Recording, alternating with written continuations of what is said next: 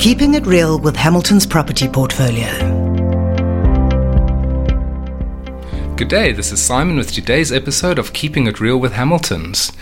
We all know the dreaded load shedding that comes out, and we are all subscribers to EskomSePush, which helps us know when we're going to be without power. And there's many options that are available these days in order to make your home as off the grid as possible. What I want to touch on briefly today is solar energy and solar panels and some of the steps that you should take before pursuing and going down the route of installing it in your home.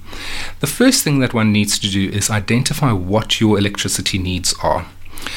The account that you can get from your municipality will show you your usage in kilowatt hours or kWhs, and this will indicate whether your electricity bill perhaps spikes in summer if you're heavy air conditioning users or in winter when we start to heat. Another way to do is to look at ways to reduce your electricity amount, such as LED bulbs or changing a timer on your geyser.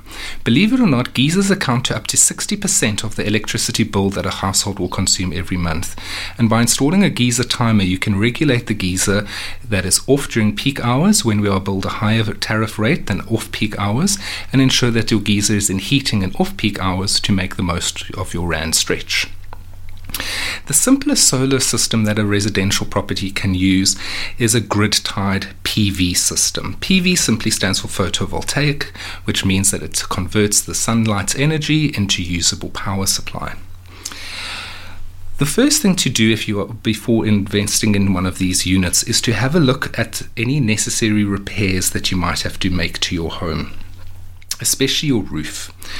Roof is where the panels will sit, and any damage that is currently on your roof, cracked tiles, any leaks or anything, should be fixed prior to installing any panels. Because should you later find out that there's issues with your roof, it will just increase the cost of now having to remove the solar panels prior to fixing the roof. So always ensure you're starting with a good base point.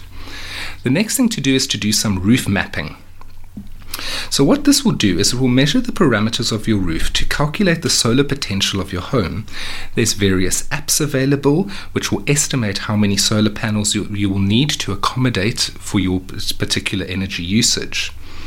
The next thing that one would have to decide is the type of rooftop paneling system you're going to install.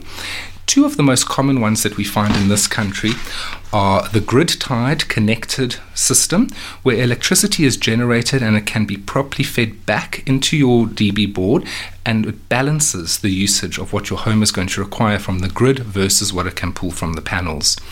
The next type of option is a slightly less cost effective, uh, less uh, cost outlaying system, if I may call it that, and that is an off the grid or standalone system. And this is a PV system that usually has batteries and chargers that control it, and the PV system generates electricity completely outside of what your grid can provide.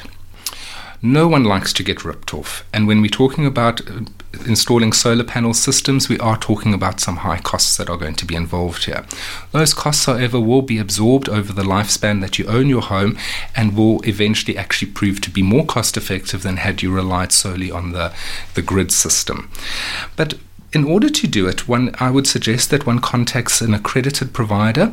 If you go onto South African PV Industrial Association's website, they have a list of providers that you can can can get there to come and um, quote for your for your needs.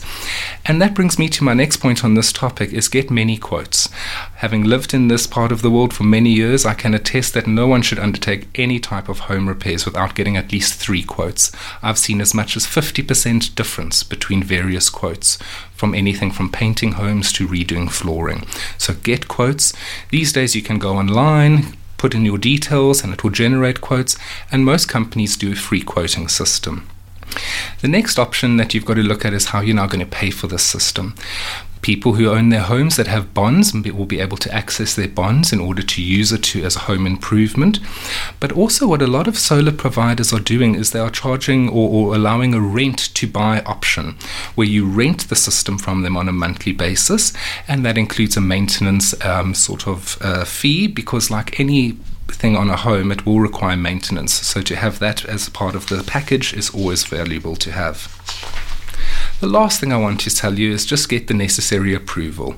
If you are living in an estate or a complex, you would need the body corporate's um, go ahead in order to do it. And even if you're living in a freestanding house, I would advise that you just pay a visit to the municipality to find out if there's any perhaps bylaws or restrictions that prevent you from installing solar panels on your roof. But given that we are entering into winter where load shedding might become more prevalent, I encourage you to investigate these options.